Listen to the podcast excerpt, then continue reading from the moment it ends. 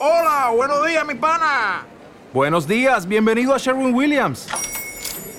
¡Ey! ¿Qué onda, compadre? ¿Qué onda? Ya tengo lista la pintura que ordenaste en el ProPlus app. Con más de 6.000 representantes en nuestras tiendas listos para atenderte en tu idioma y beneficios para contratistas que encontrarás en aliadopro.com. En Sherwin Williams somos el aliado del PRO.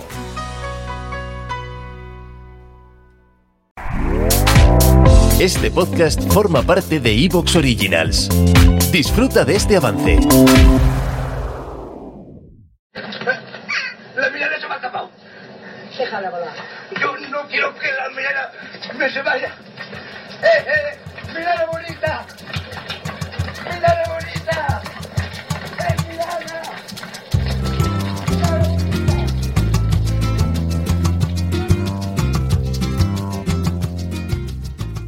La Milana Bonita, un programa radiofónico de fomento a la lectura en el que cada semana analizamos diferentes clásicos de la literatura universal. Podéis seguirnos en nuestra página web www.lamilanabonita.com.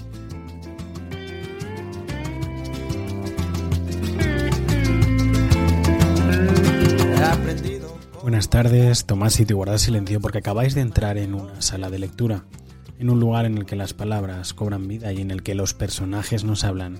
Bienvenidos una semana más a La Milana Bonita. el calor que dicen que desprende.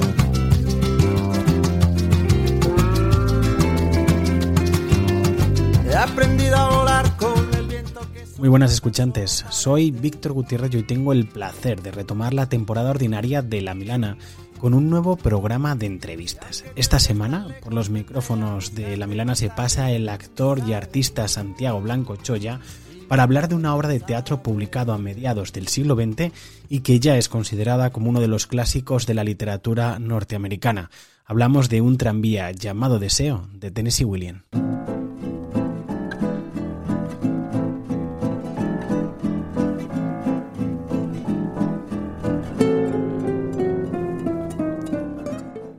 El libro de la semana.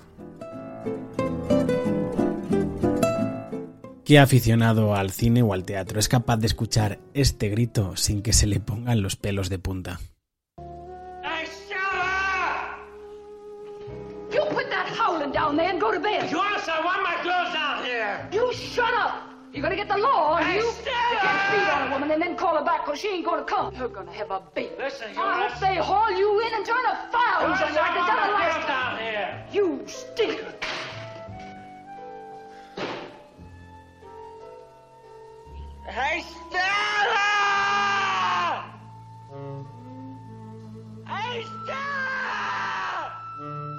Este fragmento, protagonizado por Marlon Brando en la adaptación cinematográfica de la obra, sintetiza de manera brillante la energía que derrocha, que corre por todo el texto de Tennessee Williams. Un tranvía llamado Deseo es una preciosa tragedia moderna, preciosa y dura.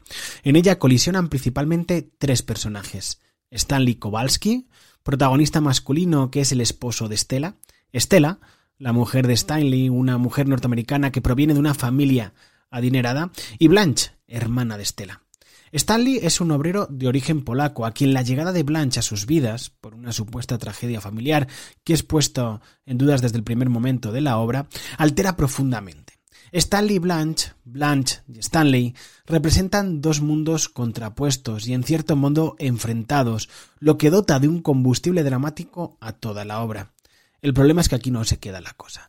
No es simplemente un enfrentamiento entre clases que simbolizan estos dos personajes, porque existe otro elemento, un elemento que encima hoy en día se ve y resalta de una manera clara durante toda la obra, que no es otro que la violencia machista que aparece en escena y que en cierto modo también hace avanzar la trama, también hace avanzar la acción, llegando a un momento climático muy duro para el espectador, con el que de alguna manera se cierra la tragedia personal de esta mujer de Blanche. ¿Cómo llevar a las tablas hoy en día esta obra merecedora de un premio Pulitzer en 1948? Entre la complejidad psicológica de los personajes que ofrece Tennessee Williams, ¿con qué facetas se quedaría un actor moderno? ¿Qué prima? ¿La lucha de clases o la violencia machista a la que se tienen que enfrentar las protagonistas. Estas y otras muchas cuestiones aparecerán en la charla que hemos mantenido con Santiago Blanco, pero permitidme que lo presente como es debido antes.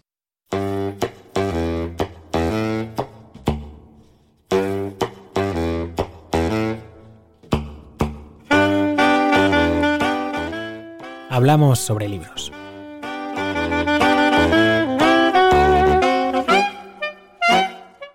Santiago Blanco Choya es un actor y artista de origen vallisolitano con una increíble formación.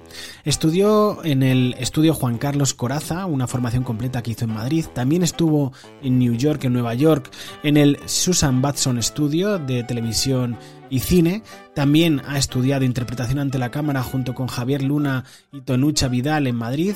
Ha hecho performance con Carlota Ferrer en Madrid y también ha realizado investigación teatral con Catalina Lladó en el Centro de Actor de Madrid. Esta formación en estima es una faceta que él nunca abandona, siempre sigue formándose.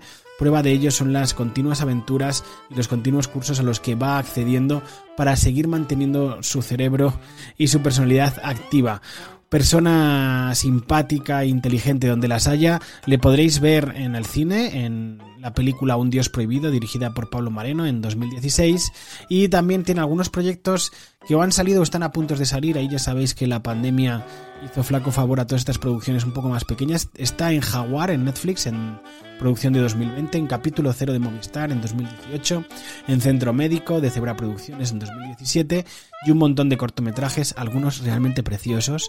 Eh, si me lo permite Santi, lo siento por meterme donde no me llaman, creo que es donde tiene algunos de sus mejores trabajos.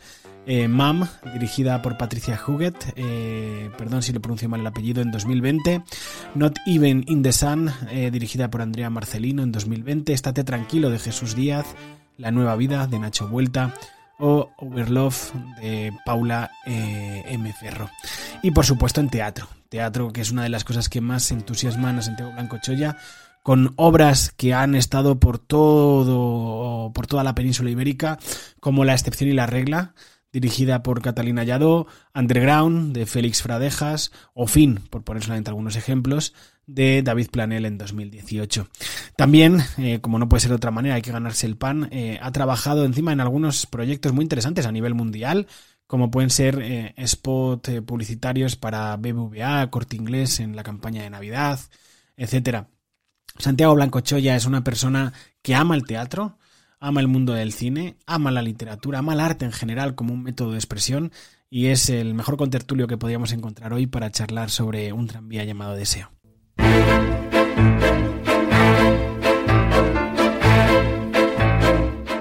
Y como ya hemos presentado hoy en la Milana Bonita, tenemos el gustazo de charlar con Santiago Blanco Choya. Muy buenas, Santi, ¿qué tal estás?